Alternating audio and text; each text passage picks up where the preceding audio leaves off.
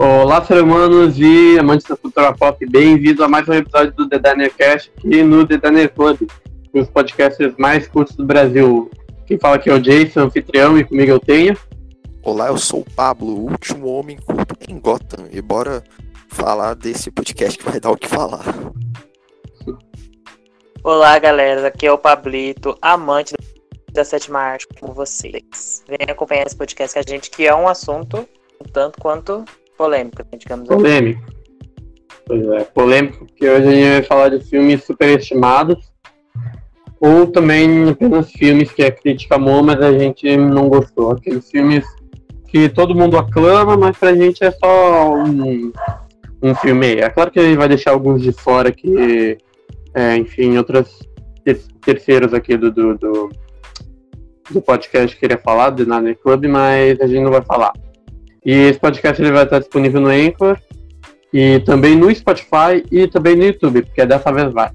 Já segue a gente também nas redes sociais, vai lá, se inscreve no canal do YouTube, faz tudo, segue o. o, o, o caralho, o The Diner Club aqui no Spotify e espero que você goste. Lembrando que nem todos os filmes a gente acha mediano ou ruim, alguns são bons, mas a gente acha superestimado, né? É, exato. Só pra lembrar isso daí.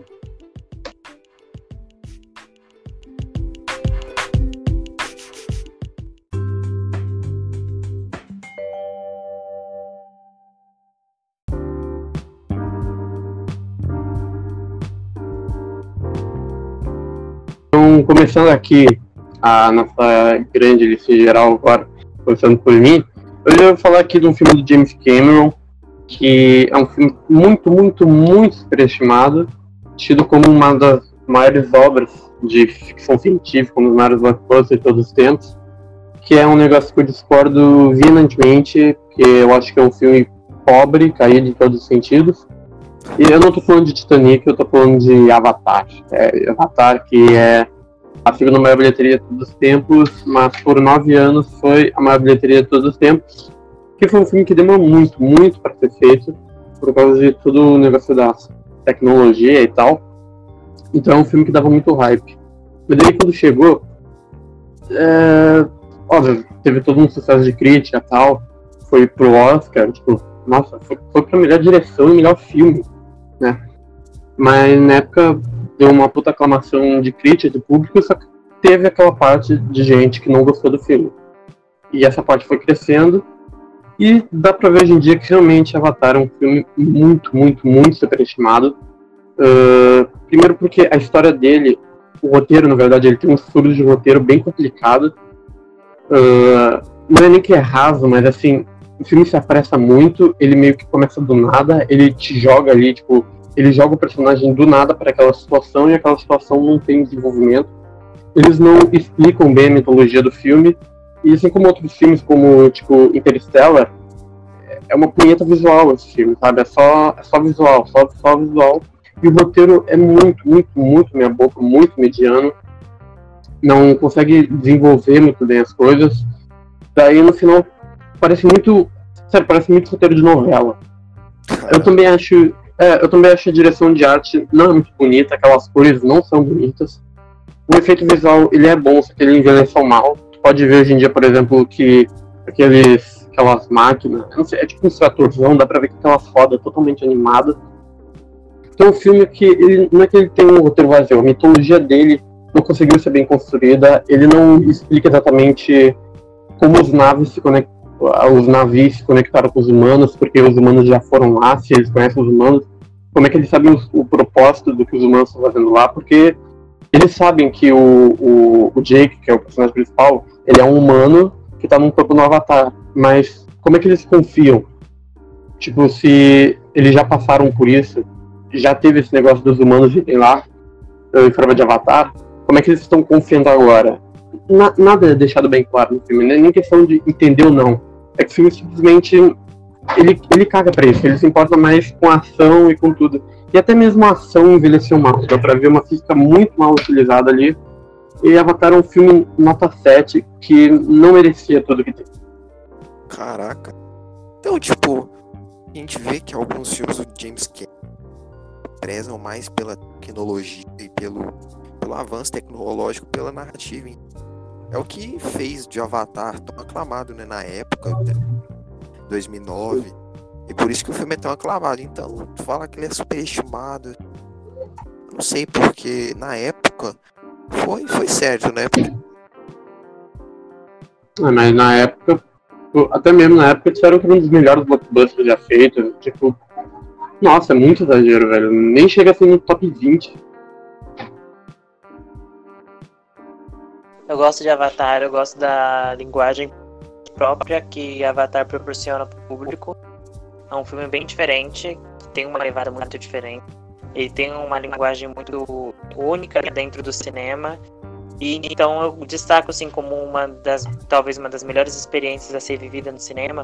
Eu não vivenciei, obviamente, mas eu o hype do, da época do filme, o quanto ele foi impactante, eu, eu gosto do prestígio que esse filme tem dentro da indústria.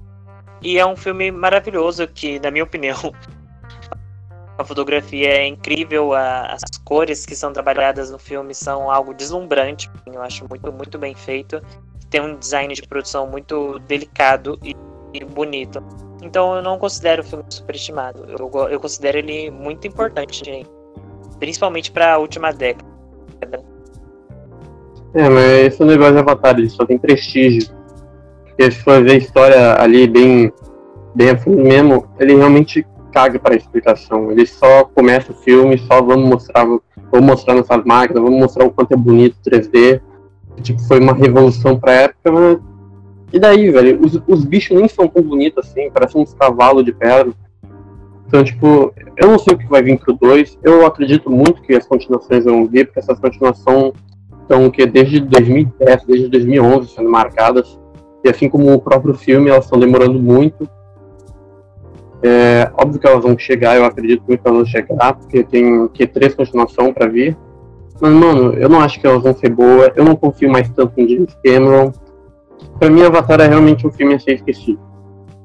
Então, é, sobre o filme, eu, como eu falei que ele tem uma linguagem única, e o filme conversou comigo muito da forma de é uma linguagem cultural, que é o que aquela aquele povo ali Pandora, né, o país, o planeta. Uhum. É, ele é um povo que tenta mostrar a sua cultura, isso é uma forma, isso é muito bem desenvolvido no filme. E é mais uma vez aquela história da relação do homem com o novo, com o que ele pode fazer quando ele descobre o novo, é, é, as propriedades dessa, desse novo. Então é muita relação do homem com o novo. E como muitas das vezes é, nós mesmos, os homens, destruímos aquilo que pode ser muito benéfico pra gente. Então o filme fala muito com isso, fala muito comigo nessa parte.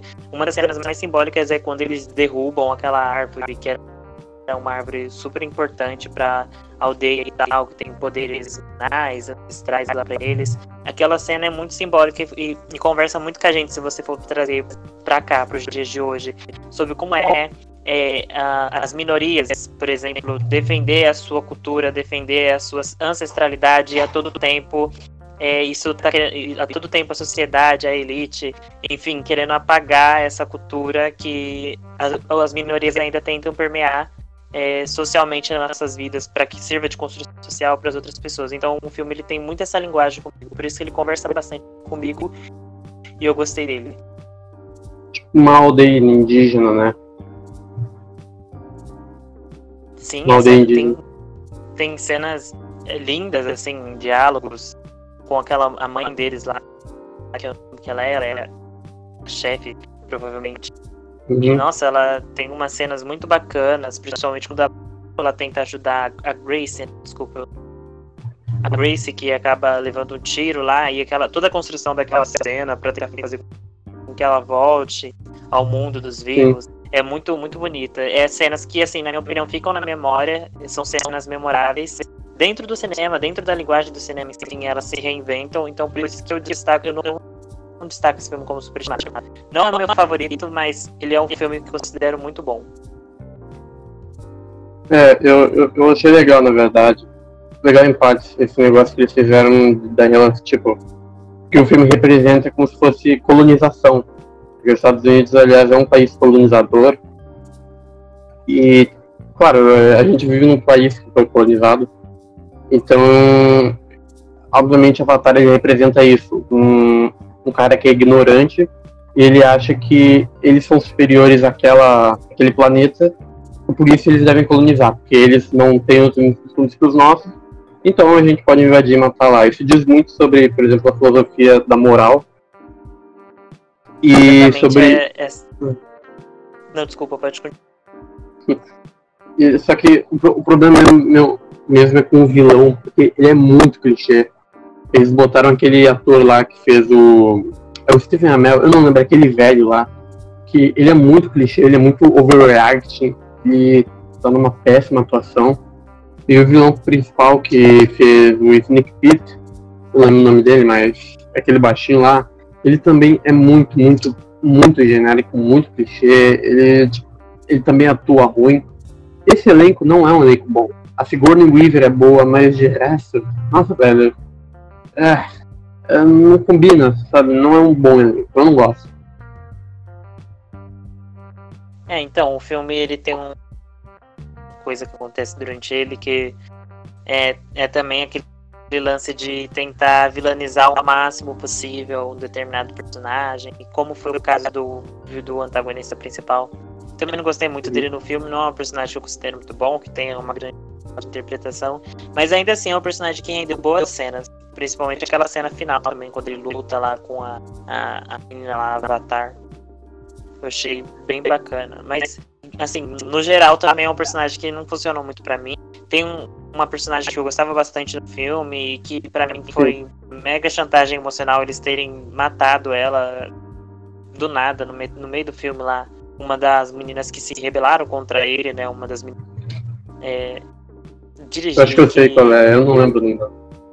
Sim, ela acaba se tornando amiga deles e se revela contra eles, aí ele vai, ele vai lá e acaba destruindo a nave dela e mata ela. Eu achei aquilo um, um pouco de. Tentando fazer uma chantagem emocional com o público e pra tentar colocar assim essa imagem grotesca do vilão em cima dele foi algo que eu não concordei.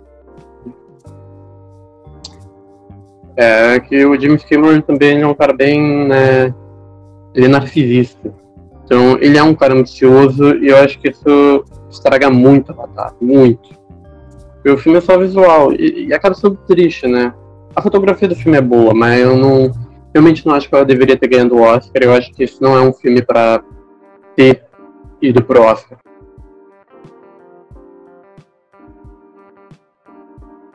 Ah, é um filme bacana, eu gostei. No geral, então eu não vou dizer que não mereceu e não vou dizer que mereceu. Tá lá e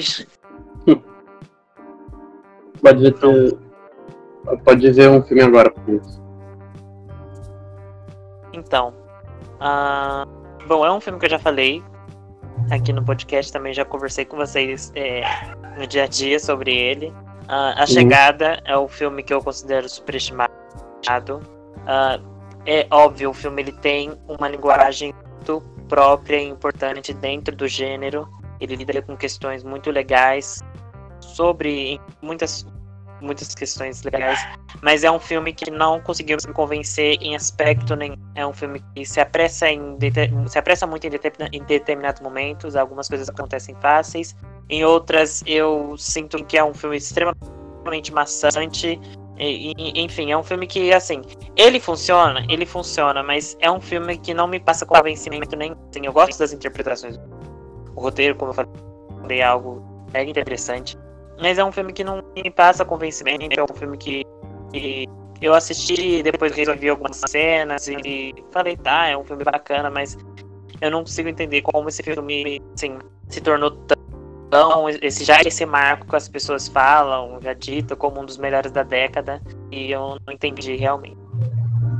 Olha, é, é bem provável, na verdade é bem visto ali que a chegada, não só tipo é, o visual dele que é muito bom, principalmente por causa da fotografia dele que é bem aberta, que o Denis Villeneuve ele tem dessas, que é uma, uma fotografia ao mesmo tempo que escura, bem natural, mas eu acho que também o roteiro ele traz assim a ficção científica com a drama, de que você se encaixa dentro da personagem. Eu, eu, o meu problema com esse filme, o único problema que eu tenho com a chegada é que não faz muito sentido o jeito que eles descobrem a língua. Mas é, dá pra ver que A Chegada é um filme que também fala sobre imigração, principalmente porque foi lançado em 2016, foi a época das eleições. E eu acho que esse filme tomou o coração do público, o meu também, que eu acho um dos melhores filmes da década, principalmente por causa dessa coisa da ficção científica com a drama, porque na maioria das ficções científicas, tem mais ficção científica que drama. E nunca tem essa mistura dos dois. E tem um pouco de suspense ali, então toda essa parte visual, com esse roteiro uh, que envolve, tipo, amor, lembrança, é, linguagem, tipo, o negócio da linguagem da, da protagonista está descobrindo a linguagem dos aliens tem a ver com a linguagem do próprio filme que quer passar. É um filme que ele é inteligente, ele tem um roteiro inteligente, ele parece muito um filme do Nolan, mas até aí eu acho que o Denis Villeneuve e o Nolan, eles são bem iguais. Os dois, eles têm bastante inspiração, assim, do Kubrick. Então, é um filme que eu acho que ele é bom em todos os aspectos, ele é inteligente. Eu realmente não concordo com o que tu disse. Uh, todas as interpretações são boas. A única coisa que eu vejo ruim nesse filme é o negócio dela ter descoberto as línguas assim, rapidamente, meio que do nada, o roteiro não explica bem. Mas, pô, cara, é, é um dos melhores da década. Então, em quesitos técnicos, o filme, claro, é um show à parte. É, eu, eu sempre sou muito apegado ao visual, ao visual dos ele tem enquadramentos muito legais. E é isso, é exatamente o que você falou. O filme ele tenta te proporcionar que você se sinta imerso na história da personagem da Amy Adams e, e, e é isso que é o que não conseguiu me convencer. Eu, eu não me senti dentro da história dela, eu não consegui. Eu não consigo ter tanta empatia pelos personagens. É, as motivações dos alienígenas é algo que assim não fica extremamente explícito no filme. Talvez eu, talvez eu não tenha entendido mesmo eu, o filme e tal, a linguagem do. Não posso estar falando besteira, mas enfim, o filme, eu, eu sinto que os os alienígenas não têm um porquê explícito, uma motivação explícita para estar tá ali. E o filme tenta tirar o máximo possível desse, desse, desse foco dos alienígenas, né? Ele fica muito mais preso a emiadas porque é uma história da visão dela. Como você falou também da linguagem, é algo que eu não pisquei assim piscar de olho no filme, ela já tá entendendo o que os alienígenas estão dizendo e tal, já consegue estabelecer uma linguagem com eles. Algo que eu falei, tipo, como? É algo até, até que considero impossível se você for ver. Mas enfim, é cinema e a linguagem dentro do cinema pode proporcionar diferentes, diferentes coisas. Então é isso mesmo, é o problema que eu tenho com o filme, eu não, não consigo sentir convencimento nele, eu acho que em determinado momento ele é maçante, mas é um filme muito importante, sim. Eu entendo porque pessoas deram ele da década. Esse lance de colocar os alienígenas e, e, fazer com todas as alternativas que eles tinham ali, escolher a comunicação, estabelecer comunicação sem uso de violência, sem outros artifícios que outros filmes do mesmo gênero usam, sem quase cair no clichê. Foi uma sacada que eu gostei bastante, bastante. É, tu entendeu o filme de primeira? Então, primeira, da primeira vez eu não havia entendido o filme, aí eu fui ver alguns vídeos, alguns textos para tentar me ver se eu consigo abrir, é, entender um pouco mais sobre ele. E eu fui ver, revendo umas cenas e tal, e enfim, eu não sei se eu ainda entendi o filme ou não, mas então, o filme é uma experiência bem bacana e tal, mas eu ainda não sei se eu ainda entendi o filme não, eu não sei nem se eu tenho interesse de entender o, a chegada. É, mas tipo, é, não entender um filme não, quer dizer exatamente que ele é ruim, né? Só apenas tem aqueles filmes que ele que te força a não entender e, e se torna ele ruim. Tipo, Eraserhead, do, do David Lynch. Já viu Eraserhead? Verdade. Já viu algum não, filme do David Lynch? Não entendi, desculpa, repete. Você já viu algum filme do David Lynch? Claro, do David Fincher. Não, Lynch? Não, não, não. Então, é, que eu, é que eu acho que tem essa coisa de que alguns filmes ele meio que te força a não entender, né? E, e A Chegada é um filme que ele não força, ele faz tudo tão natural que as últimas cenas lá parecem também naturais, parecem cenas normais do filme. Eu nem percebi que, que no final, tipo, ela tava com a filha de novo e que o Jeremy Renner teoricamente seria o pai, porque é muito natural. Depois eu fui perceber. Eu também não entendi o filme, mas eu gostei que a chegada não forte. É um filme legal. Dentro desses aspectos também desse filme que, tipo, apelam pro visual, não que a chegada, eu acho que seja, tem Interstellar. Você já viu Interstellar? Sim. Gostou? É um filme. Então, não gosto de Interestelar também. Eu acho que o filme, na verdade, desculpa quem gosta e quem vai ouvir esse podcast, eu acho que o filme é uma bagunça. Ele, ele tenta te proporcionar diferentes linguagens e, enfim, pra mim o filme não funciona como um todo. O filme Também acho que não funciona pra mim. É, é um filme, obviamente, que apela mais pro visual, principalmente porque ele, quando ele lançou, eles tentaram emplacar que seria o novo 2001. Eu acho que o Nolan tem muito, muito, muita influência do Kubrick. Embora não seja um dos meus diretores favoritos, esse pra mim é o filme mais fraco dele. É um filme que as pessoas gostam muito, mas muito, mas muito. Só porque tem nave, e tem física, tem vibração, e tem espaço. Mas, cara, não é um grande filme. Tu vê ele bem, primeiro ato, ele até que é bom. Aí do segundo, ele vai desandando e a partir, depois que eles encontram o Matt Damon, fica uma bagunça, tipo, tu, tu, começa a ficar tipo, ué, mas quando é que aquela cena aconteceu tal? Parece que começa a ser um, um dramalhão, parece que começa a ser uma novela. Aí no final o Matt McConaughey, ele explica tudo. Aí tem todo aquele drama, que é um drama que não funciona, aí a montagem ela começa a ser rápida, começa a ser apressada, e o filme, tipo, ele poderia ser menor. E ele poderia ser mais. Como é que é? Não exatamente simples. Ele poderia não resumir muito o filme, porque ali no final o Matt McConaughey ele, ele explica o filme todo, mas ele também não precisava ser tão arrastado. Eu acho que ele poderia ser um filme mais fácil, tanto de ir quanto para entender. É, então, é, Interestelar, ele, ele tem todos os arti os artifícios, assim, ele é um filme que consegue te atrair muito, porque ele é um filme muito chamativo, é, e é realmente o que você falou, tem alguns momentos que tenta se agarrar um dramalhão, algo que não funcionou em aspecto nenhum pra mim. Eu entendo completamente você dizer que esse filme é superestimado, e também é um dos mais fracos é, do... do Nolan. E, enfim, eu, eu- tipo, eu, eu nem lembro propriamente pra falar desse, desse- eu lembro propriamente para falar desse filme porque eu vi ele não tá longe de ser meu filme. Você vê que o filme bebe muito da água da fonte de 2001, do que o. Kubrick proporcionou para o cinema e tal. Também é um filme que eu não gosto, que gente sabe, Uhum. 2001. Sem tem sua importância, claro. E Sim. é isso, é, é, é, é o que você falou, o filme às vezes ele se torna tão difícil, tão maçante, que você nem quer mais saber qual que é, pra onde o filme tá indo, pra onde que a história tá indo, e você só quer que acabe. Eu acho que foi esse o sentimento que eu senti quando eu vi Interestelar. Tá longe de ser o melhor filme do Nolan, minha é. Não dá vontade de rever, né? Eu pouco. rever, você fala, ah, vi Interestelar e tal, a galera hypou, porque é um filme muito hypado do, do Nolan.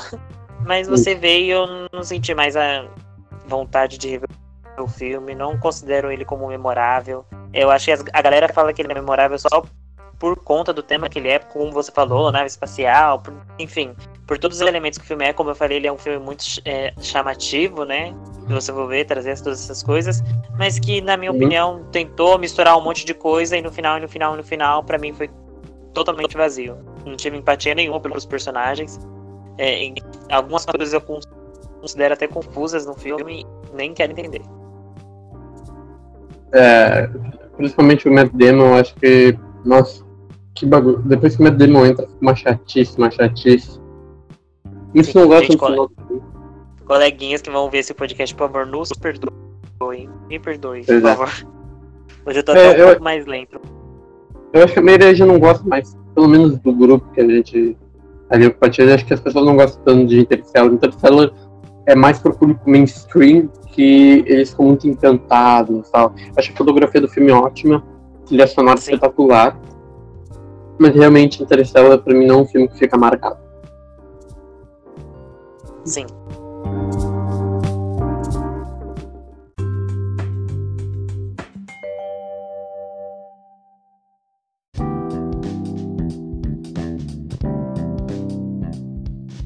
Bom, agora o filme que eu, eu vou falar não é um filme exatamente superestimado, porque tem uma galera que não gosta do filme, e tá certo não gostar do filme. Uh, e também a crítica não, não, foi muito pro filme. O filme tem nota amarela lá no Metacritic, tem o que? 61 ou 65 no Rotten. Mas é um filme que o público, eu vejo pelo menos o público gostar muito. Ele tem 7.8 no IMDB, o que assim já é muito, porque ele é superestimado pelo público. Ele é um filme da DC. É, eu ia falar de Aquaman aqui, porque eu também acho Aquaman muito superestimado. Mas eu não vou falar de Aquaman porque eu, eu não quero ver esse filme, nem quero lembrar. Eu ia falar de Watchmen. Watchmen, pra mim, é o filme mais superestimado de herói, assim, de todos, mais que Aquaman ainda. Uh, ele não foi um sucesso quando ele saiu, não foi bom de crítica nem de, de bilheteria, mas o público gostou. E a maior parte das pessoas que falam que são dos melhores filmes de heróis já feitos é só porque ele é bem adaptado. Mas um filme bem adaptado não faz dele um filme bom. Por exemplo, Psicose de 99 é o mesmo Psicose do Hitchcock, só que com cores. Mas isso não faz ele bom, o filme é bem ruim. Agora, por exemplo, o Watchmen também, que é um filme, obviamente, muito bem adaptado, mas ele não só não tem a mesma essência, nem a mesma arte dos quadrinhos, como o Zack Snyder, que, para mim, eu suspeito para falar, porque para mim é um dos piores diretores de Hollywood, o Zack Snyder ele transforma um filme num completo, numa punheta dele. Ele, para mim, ele é o Nolan invertido, ele tem uma visão, assim, sombria e realista, porque ele faz um negócio muito exagerado, muito overacting o Watchmen ele pode até ser bem adaptado, claro que ele tira. Ele tem a versão estendida que eu não vi, mas que eu sei que tem as histórias do Cargueiro Negro, que é umas animações que dá no meio do filme, que isso não é bom. Toda, toda aquela cena lá que o Dr. Manhattan tá lembrando da vida dele não tá em nenhuma das duas versões, que eu saiba. Claro, não precisa ser 100% adaptado, mas ele é bem adaptado, beleza, isso é bom. O visual, hum, é ok. A história é legal, porque é a mesma história. Só que, tipo, o Zack Snyder, tudo para ele tem que ser slow motion, tem que ser aquele filtro escuro estouradaço na tua cara, tem que ser aquela violência mal feita. Cara, até a chuva de CGI nesse filme. Beleza, Dr. Manhattan é perfeito. Uma das melhores, sim, trabalhos de CGI que eu já vi. Mas, por exemplo, aquela cena que a, a Spectrum, ela vai ver a mãe dela no, no asilo, na HQ, tipo, tá de dia, para começar, e é uma conversa, assim, bem natural. A mãe dela é bem inocente. Aí no filme, o Zack Snyder bota tudo escuro. Tipo, uh, na HQ tá, tá bem de dia, tá claro. Mas no filme tá tudo escuro, tá escuraço.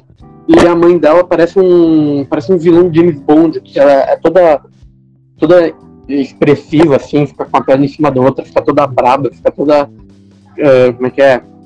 Caracturada, tipo, caricatura ali. A maquiagem dela é ruim. Aí o filme todo é só slow motion. Aí tem essa. É pra, ele mostra a cena ali do Rorschach, ele prende o negócio lá, daí vem aquela narração chata do, do Orley Jones. Tem aquele. O Ozymandias, ele tá muito ruim no filme. Aí tem todo aquele filtro chato, tem aquelas cenas de ação muito, muito. Dá pra ver na cara que são coreografadas. Aqueles VFX muito ruins, com aquela montagem muito exagerada que tipo leva o filme como se fosse uma HQ mesmo, que não é pra ser uma HQ, é pra ser um filme embora o filme seja bem adaptado, mas assim, enquanto o Watchmen, ele, a linguagem política dele é, contribui mais do que o visual, o Zack Snyder, ele quer fazer um visual totalmente assim, na visão dele, que é péssimo. Eu não gosto de, de todos os filtros que ele usa, dos tipos de câmera que ele usa, da, dos lances que ele usa, da fotografia que ele usa, é tudo muito exagerado. É um filme exagerado que, para mim, o Zack Snyder tá tentando se pagar de fã. Mas qualquer fanmade de internet pra mim é melhor que o Watchmen. Uh, então, eu vi o Watchmen muito tempo atrás. E é um filme que eu considero muito importante para mim, super-herói que eu já vi. Mas ele tem to todas essas falhas que você falou. É, eu comecei a ler a HQ do Alan Moore. É um incrível. O Watchmen é uma das melhores HQs de todos os é magnífico. Inclusive, eu preciso terminar. Eu pretendo comprar a física e terminar. É, mas o filme ele tem essa proposta de tentar ser a HQ. Eu, eu, fico. Isso é exagerado em todos os quesitos, como você falou, na direção, na montagem, na fotografia, na, nos personagens, na figurino dos personagens, na ambientação onde eles passam ali. E isso acabou extrapolando, extrapolando para mim, ficou extremamente exagerado. É, a HQ ela é cartética, ela consegue te fazer imaginar todas aquelas coisas e, os, e você lendo a HQ você pensa, mano, isso tem que ir pro cinema. E quando eu vi isso sendo vi, vi isso no cinema através do, do filme, eu não curti nada. O filme tem boas cenas. Esse slow motion também é algo que eu tenho muito problema. É algo que até hoje eu não sei como as pessoas persistem, persistem em colocar esse tipo de, de alternativa nos filmes. É, é algo que para mim não funciona. Para mim acaba é, destruindo aquela êxtase que estava sentindo na, em determinada cena, é, acaba ficando chato. Isso é algo que tem presente em vários outros filmes também, esse uso exagerado de slow motion como Mulher Maravilha, que foi algo que me incomodou bastante, tem muito isso. E é, é isso, é, o filme ele tem problema de ritmo também, e, e, às vezes ele parece um pouco perdido. Com certeza é uma ótima adaptação sobre adaptar, adaptar HQ muito, muito, muito bem. Mas tem esse problema de ritmo que é é algo constante, algo extremamente exagerado, muito coreografado realmente as, as cenas de lutas e tal. Então eu, eu, eu vi o filme e falei, nossa, enfim, é um filme para você é, ressaltar algumas boas cenas e um todo você esquecer. É, pra mim o problema desse filme foi ter botado o Zack Snyder. Porque o Zack Snyder é apaixonado por HQ e tal. E ele tem uma visão muito particular de cada filme. Não, quer dizer, cada filme não. De todos os filmes em geral, que ele obviamente é sempre a mesma visão. Todos os filmes eles são igual. Para mim não é nenhum problema, nenhum problema. O filme do, do, do Almodóvar são todos iguais. O filme do, do, do Nolan, to, tipo, todos iguais, eles têm o mesmo estilo de direção, não é nenhum problema. Mas se isso for bom, tá ligado? Eu não. Slow motion é um negócio que não dá. E o ótimo é o filme com mais slow motion que eu já vi tudo. Tudo é slow motion. Tem uma cena que o Roger tá andando, aí ele tá rápido e a prostituta que tá gritando com ele lá atrás tem slow, slow motion aí ali atrás fica focado, aí tem uns flocos de neve que parece estar tá mais focado que atrás. Mano, isso é muito feio, isso não é bonito, isso, isso é filme de quadro, pra, pra, pra você querer printar, botar num quadro e olha que bonito esse visual aqui. Mas essa, aquela cena da Spectre descendo a escada, que dá um puta de um close zoado nela, velho, é, é, tudo muito feio, parece que o Snyder, ele, ele tá perdido no mundo dele, parece que ele faz filme para um nicho de pessoas ignorantes, que acha que cinema é, é, tem que ser essa, esse bagulho super sombrio e realista, mas o Snyder não sabe fazer sombrio e realista. Ele faz desenho animado, pra mim, pra mim é isso que ele faz. Ele faz desenho animado em filme, só que ele consegue piorar. Não é pro filme ser uma HQ, não é pro filme ter esse ritmo, esse ritmo arrastado, uma montagem estranha que vai alternando a cena só para mostrar o visual, para ele seguir a história de um jeito bom. Olha a minissérie de Watchmen a fotografia dele é natural, tá ligado? É tudo natural. No, no Zack, no Zack Snyder, parece que é uma figurinha colada no álbum, as cenas. Velho, eu não tanco nenhum filme do Snyder, eu não gosto de nenhum filme dele. Também não espero os diretores de Hollywood. É, então, a... o filme tem 3 horas e 35 minutos e ele é um filme muito carregado mesmo. Tem, é muito fiel, é uma ótima. É, uma, é muito bem adaptado mas, como você falou, tem todos esses problemas nele. Eu gosto muito do elenco, o elenco arrebenta. Tem atores que eu gosto muito, como a Carla Gugino, o Patrick Wilson, enfim, é uma galera que eu gosto bastante, que eu acompanho há anos. E, e se fala, você citou a série, já a série, na minha opinião, é uma das melhores que eu já vi, assim, de todos os tempos. É muito de todas as séries. É muito, muito boa. E diferente do filme, ela soube fazer você se sentir imerso naquele universo as referências que o filme te dá, as atuações, as construções dos personagens, as relações dos personagens, a história. O Ozymandias em Watchmen na série é assim incrível, incrível a construção do personagem. E enfim, é, eu fico com a série e deixa o filme guardadinho. É, minissérie, porra, milhões à frente assim, de, de, do filme. Acho que nem se compara, acho que que, que é o Ministério humilha, humilha o, o Zack Snyder. Uh, bom, uh, o próximo filme da minha lista é um. Eu gosto, claro. Eu acho que todos esses filmes aqui citados na lista eu, eu visitei foram filmes que valeu a experiência, todo ver e tal. Uh, que é Blade Runner 2000 e... 49. 49. Uh, é um filme que tem um problema muito grande para mim, que é hit. Esse filme tem um problema gigantesco de hit. O filme é incrível, ele tem enquadramentos maravilhosos, uma direção sublime, atuações bacanas. Bacanas assim, entre aspas, porque tem algumas que eu não curto muito. Uh, fotografia espetacular, mas o filme tem um problema de ritmo, tem um problema de roteiro também. Alguns momentos o filme fica extremamente maçante, maçante, maçante. Ele quer, ele quer que seja um filme que vá. É, alguns momentos ele quer que você. É, é um filme que seja válido só pela experiência visual que você está tendo do filme e tal. Algumas cenas são um pouco arrastadas demais para você ter esse, essa, esse, essa experiência visual que fique memorável na sua memória. Mas não foi um filme que, na minha opinião, conseguiu vingar o primeiro Blood Runner. Uh, não é um filme, enfim, que eu considero como um dos melhores até como muitas pessoas citam. E, enfim, é esse que é o meu problema com Blade Runner 2040. Putz. Pior que eu acho que Blood Runner 2040 é um dos melhores filmes de 2017. Outro filme do Denis Villeneuve, aliás. Uh, então, tipo, óbvio, ele foi um filme extremamente divisivo quando saiu muita gente achou que ele é um filme muito arrastado e que ele tenta se pegar muito ao filme original, principalmente. Yeah. Eu, eu acho bom o Blade Runner, o primeiro. Claro que não me pegou tanto, mas eu acho ele um puta filme. Só que, e eu vi o 2049 no cinema, eu admito. É, eu tava rezando pra que acabasse, porque ele é muito arrastado. Ele é muito, muito arrastado, velho. A cena lá com o Jared Leto, com o Ryan Gosling, nossa, cara, parece uma hora de cena. Mas depois que eu revi o filme, não ficou tão arrastado, obviamente, que eu dei pause. Cara, ele é perfeito. Ele consegue ser bom na história. A história dele é muito boa. Pra mim, é um filme perfeito, tão bom quanto o primeiro ainda. Eu acho que ele deveria ter sido indicado pro Oscar melhor filme, melhor direção, melhor roteiro. Para o Ryan Gosling não é um ator que eu gosto. Muita gente gosta dele, mas eu acho ele bem meia boca, porque ele tem uma cara de cínico, ele tem sempre o mesmo rosto, aquela boquinha que parece um risco. Mas, enfim, ele tá ali, beleza, o Harrison Ford tá bom. Uh, claro que ele é um filme muito silencioso, bem mais silencioso do que o primeiro. Porque o primeiro ele tem muito mais discussão social, ele tem muito mais negócio filosófico. Eu acho que é isso que eu entendi que as pessoas não gostaram tanto do 2049.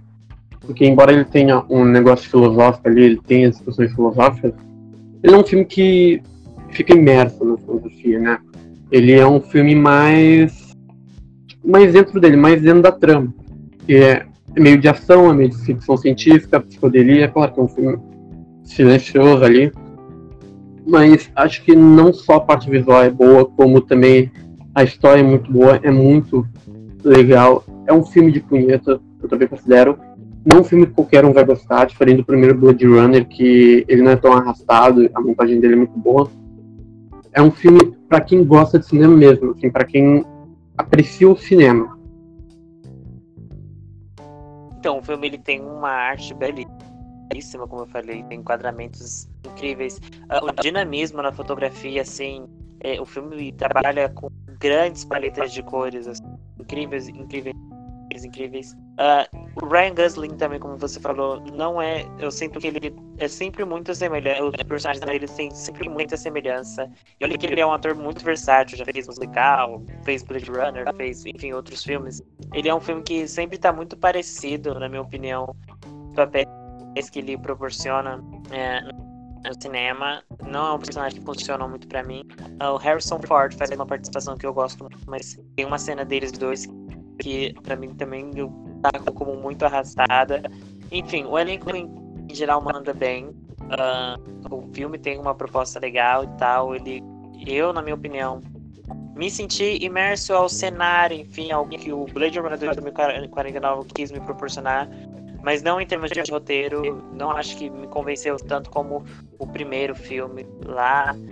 É catértico, para mim é maravilhoso e é um marco no cinema. É, o filme ele ainda foi produzido pelo Ridley Scott. Então o Ridley Scott estava ali, né, ele criou a obra e ele estava fazendo a obra. E eu, eu acho, pelo menos na minha opinião, que Blade Runner 2049 ele vai repetir a mesma coisa que foi o, o primeiro filme. Eu acho que ele vai se tornar um cult, principalmente porque ele é um filme, cara, ele é todo, claro, ele foi todo feito em esquema de arte, tipo, ele é muito, muito, muito calculado. O filme todo é muito calculado. Mas, assim como Mãe, acho que vão ser dois filmes que no futuro as pessoas vão pensar, hum, hum, acho que é, é um cult. Esse filme é um cult. É porque o Runner 2040 nós numa bilheteria baixíssima. Claro que ele é um filme chato, mas pô, se você parar assim para analisar bem e não ir ver, eu acho que ele funciona como um filme isolado também. Você não ir ver ele só por causa do primeiro Blood Runner, velho, eu acho que é um filme muito completo, ele é muito bom, toda a parte de detetive é boa. É, claro que eu esqueci muitas coisas, mas ele é um filme memorável, eu diria, para mim é o melhor filme de 2017, de longe.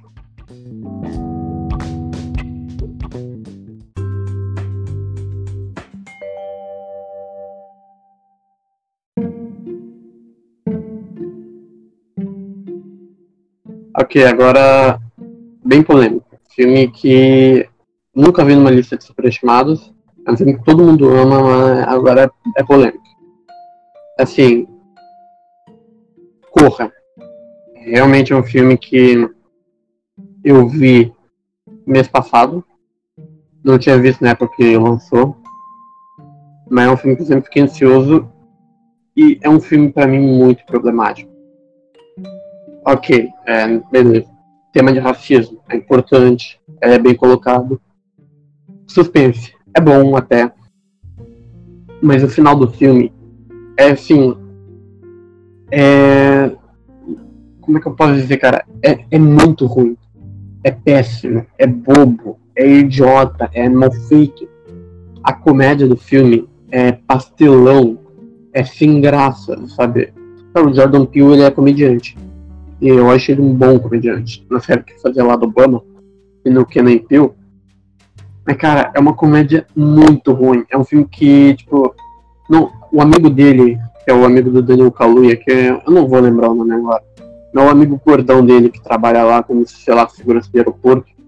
Quando ele vai falar com a policial, ele não sabe explicar o que tá acontecendo. Ele é um personagem idiota. Que a comédia dele é idiota.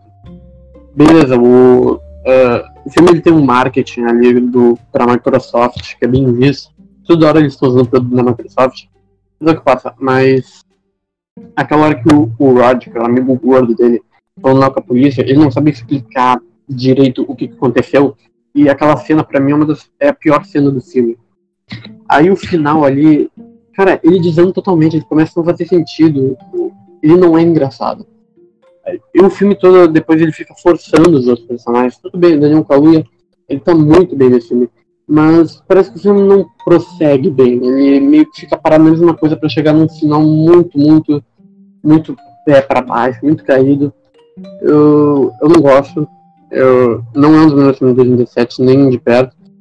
Eu achei Nós melhor que Corra, mas também não achei lá essas coisas. Eu acho que é um filme muito superestimado para dizer que é um dos melhores filmes da década. Uh, é, é, no, é, desculpa, Corra. Ele é um filme que eu considero ele muito importante.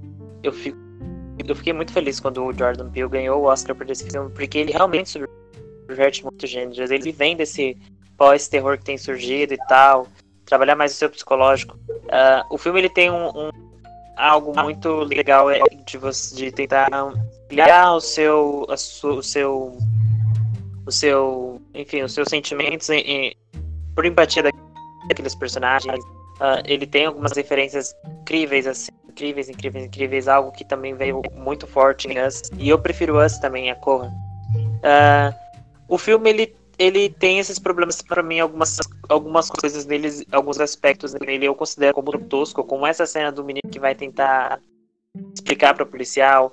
A cena final eu também não gosto muito. Enfim, aquela personagem, a construção daquela personagem que faz a namorada dele, eu também não curto nada. Uh, o final uhum. eu, eu, eu, o filme acabou e eu falei, tá, foi isso? Cadê o, aquilo tudo que a galera tava falando do filme? Tem cenas é, é. incríveis, incríveis, incríveis. O filme tem uma montagem bacana, uma fotografia legal, atuação do Daniel. Tá incrível, valeu a pena ele ter sido indicado ao Oscar, mas é, é, os mesmos problemas que você encontra no filme, eu também encontro. Eu vejo o filme, eu acho um filme bacana, legal, mas eu não entendo como a galera hypa tanto. Assim. Fala, nossa, é um extremamente importante dentro do gênero de horror, terror psicológico, veja, é um marco. Não, é um filme legal, bacana para você ver, mas não é isso que a galera fala. É, eu até reassistiria o filme, não teria problema com isso. Mas, velho, como é que. Nossa, como é que tiveram a audácia? Eu digo audácia de entregar o melhor roteiro original pra esse filme em cima de, tipo, três anúncios para um crime, sabe? Cara, não, não é um. O final dele é incompleto. beleza, na primeira vez eu não entendi o filme, mas uma ignorância minha. Só que o final dele é incompleto. O amigo dele fazendo piada com histórias de morte ali. Velho, não é engraçado. A comédia desse filme não é boa.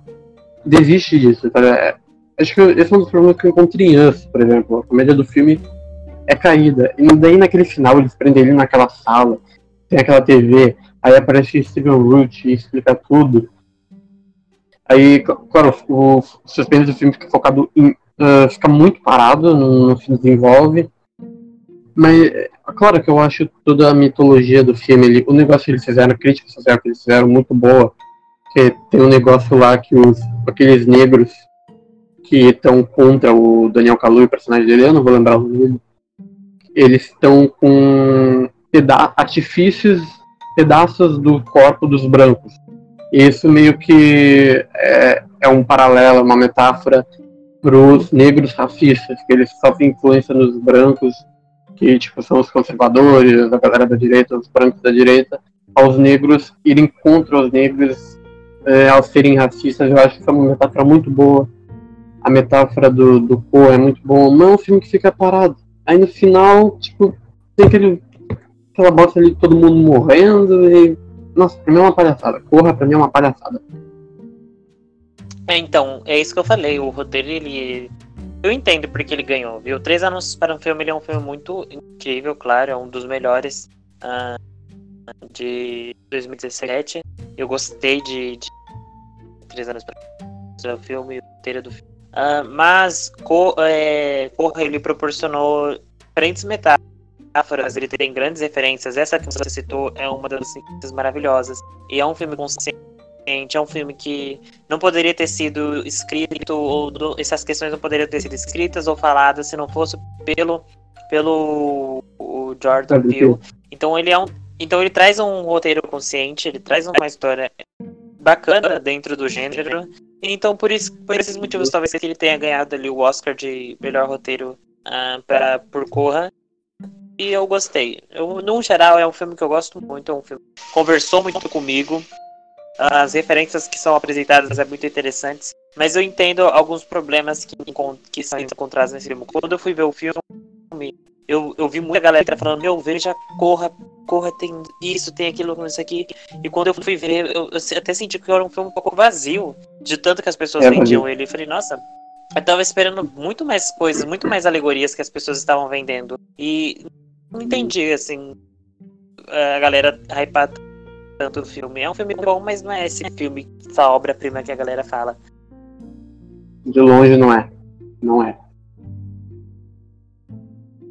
Uh, o próximo filme que eu vou citar é um filme.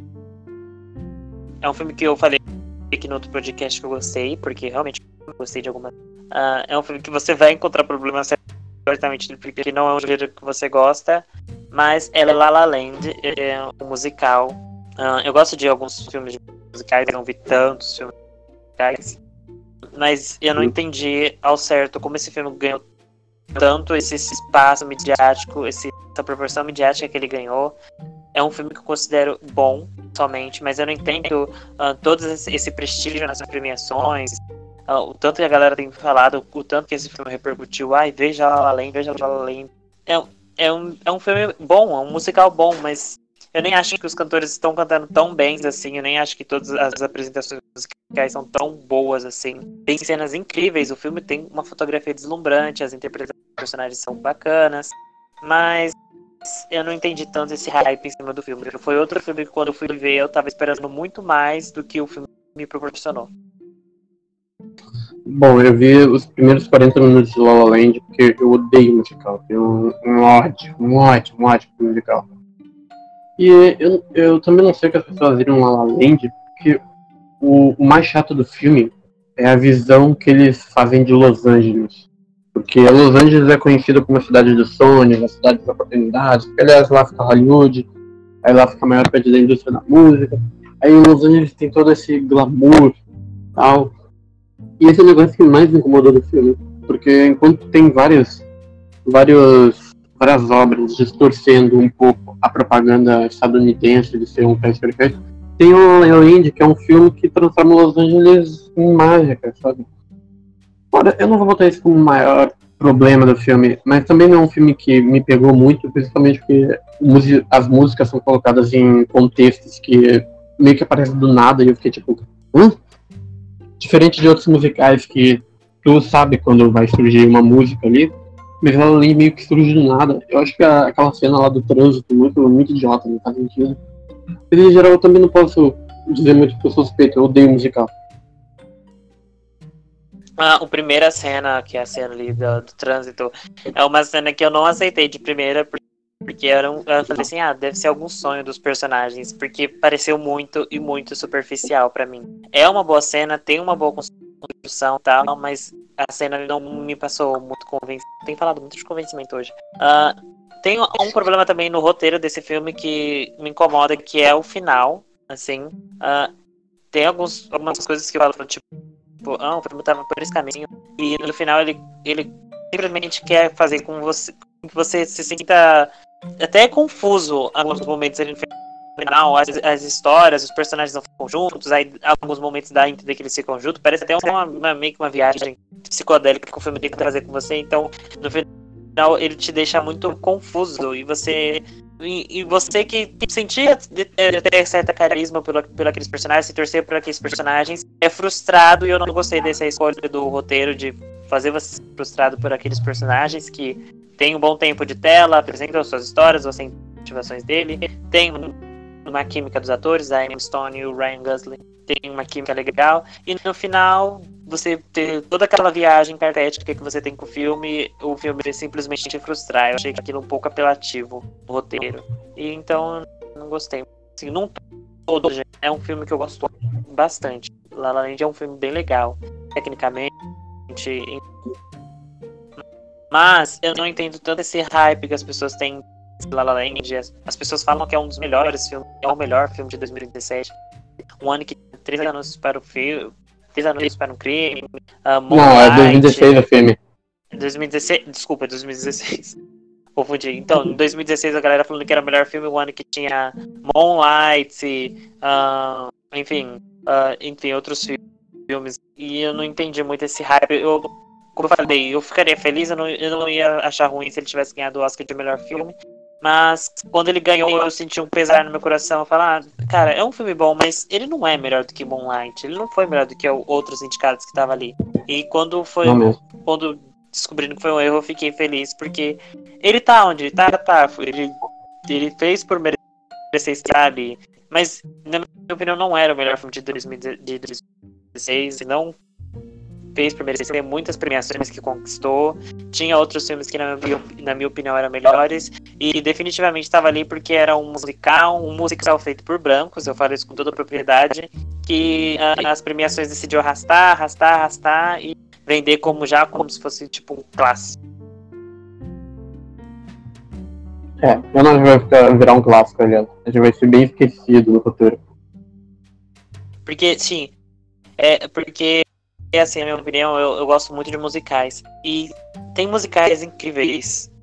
Cadillac Records, é, Dreamgirls, meu nome, meu nome é Dolemite. E são musicais de história é, negra, de cantores negros na música. E esse, quando vem esses musicais assim, eles, eles não têm a mesma pegada daquele filme. E esses musicais, eles recebem uma maior atenção do que esses filmes que eu citei. E esses filmes que eu citei te proporcionam muito melhor, muito mais história, muito mais. Uh, é, você aprende muito mais, tem muito mais. É, os cantores estão cantando muito melhores nesses filmes. Enfim, esses filmes são musicais muito melhores. E filmes como La La Land são vendidos como ótimos musicais, incríveis musicais, mas na verdade não. É um filme apenas bom, não é um filme maravilhoso como Dreamgirls. E Dreamgirls não recebeu o quê?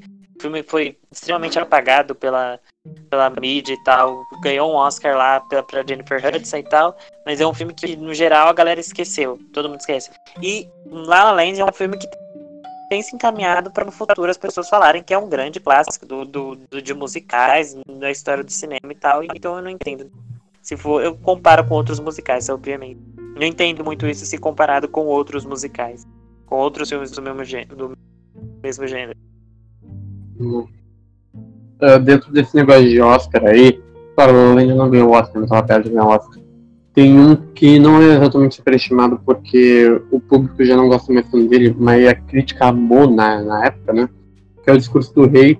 E, assim, sinceramente, eu, eu acho que é o pior filme que já foi pro Oscar. Eu acho que é um dos piores filmes que eu já vi não é nem por causa do Oscar, assim, ele em si é ruim mesmo, ele é ruim, ele não é um filme bom. Tá, a atuação do Colin Firth, do, do, do maluco, acho que esse nome é boa, tá? Mas a direção do filme é ruim, tá? é atrapalhada. O, o filme se leva como um musical. O diretor, que é o Tom Hooper, ele fez Cats. Ele não fez mais nada de bom, nem antes nem depois. Porque ele é um filme. O fato dele ter ganhado Oscar foi só por causa de. de como é que é? De lobby foi lobby, porque se, se fosse por ele mesmo, ele é mais fraco de 2010. Ele é mais fraco ali dos indicados. Exclusive é um filme totalmente capenga, é um filme que eu odeio, cara, porque, sério, eu não consigo aceitar que um lixo daqueles ganhou um Oscar.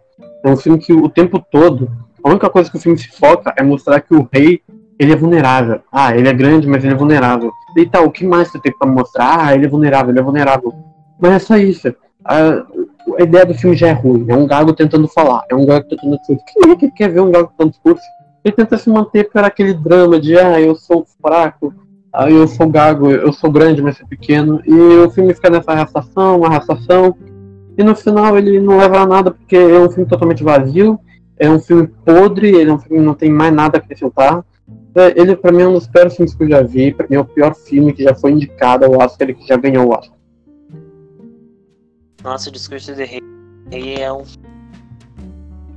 É, partilho muito das opiniões que você deu sobre. É um drama que até muitos momentos pega clichês de drama. É um filme que você vê que é um drama que é feito pro diretor basicamente querer ganhar premiações. É um filme para premiações, é, é um filme para Oscar mesmo, definitivamente. Não é sempre no dentro do convencional, é um filme diferente se você for pegar, é, é, o Oscar tem, enfim, muito mais erros, escolheram muito mal vários filmes para melhor filme. É, o Discurso do Rei é um desses, com certeza. É, enfim, é um filme que não me transmitiu nada, eu não nada pelo filme, eu também não entendo esse hype que as pessoas têm no Discurso do Rei. Uh, enfim, é só um filme de drama, mais um filme de drama dentro de centenas que ganhou um Oscar de melhor filme. É, aliás, é um filme que tenta ser musical, né? E depois o diretor, o Tom Hooper, fez o que? Miseráveis, que também é um filme bem bosta. E a Garota Dinamarquesa, que é bom, mas eu tenho muitos problemas com a Garota Dinamarquesa. É um filme meio problemático. Uh, já Os Miseráveis é um filme que eu gosto muito, muito, muito. Uh, é um musical bacana. E uh, A Garota Dinamarquesa é um filme que, na minha, melhor, na minha opinião, tem uma das melhores interpretações da, da última década. Eu acho que o Ed Redman tá com um papel incrível, incrível aqui no filme. Enfim, a garota dinamarquesa e, e os miseráveis eu gosto. O discurso de rei eu não gosto, e Cats eu não vou nem falar. eu nem vi Cats, mas nem preciso também. Mas agora, tipo, é o discurso do rei é aquele filme fácil, né? Tipo, tipo, ah, você não vai achar ruim a história de um rei vulnerável. Nossa, né? Um filme que ninguém vai se lembrar. Eu acho ele um pouco superestimado pela crítica. Tem aquele filme que só a crítica gosta. Por exemplo, é Crash. Embora eu goste de Crash, mas realmente foi um exagero em ter ganhado o Oscar. Entre outros, cara, tipo Babel, do Inarito, Birdman. Que pra mim, Birdman também é um filme ok. Tipo, ele não é tudo que venderam. Ele é um filme que só tem visual, mas que ele não, ele não se sustenta tão bem todos esses filmes aí que ganharam o Oscar, filme de Oscar sempre é muito, muito superestimado. Spotlight também foi um filme que critica MoMA, é um filme que só tem roteiro e é um filme que ninguém mais vai lembrar, então é, entre outros, tipo Spotlight, Birdman e Discurso do Rei, eu acho que filmes superestimados que só a crítica gostou e que no futuro ninguém vai lembrar. Ah, se eu ver, ver da última década, eh, gostei de pouquíssimos filmes que ganharam o Oscar de melhor filme. Parasita veio pra, assim, finalmente me falar, caramba, graças a Deus o Oscar pode ser diferente. Um, Discurso do Rei, com certeza. É, Spotlight, também com certeza. Green Book também seja um dos filmes eu destaco. Gente, são filmes que é filme pra, feito para premiação mesmo. É a academia, a academia que não sai do convencional, sempre premiando as mesmas coisas. E não tem essa. Nesses anos tinha um filme bons e grandiosos para ganhar o Oscar. Filmes que nos proporcionaram viagens muito melhores, muito superiores, com enredos, enredos roteiros muito melhores. É, Birdman é um filme que eu gosto do Inharito. Eu entendo ele ter ganhado o Oscar uhum. tanto por Birdman quanto por O Regresso. São dois filmes que eu destaco muitos e tem uma diferença enorme entre os dois. Ele, eu gosto de como ele tem versatilidade, o Alejandro. E enfim, é isso.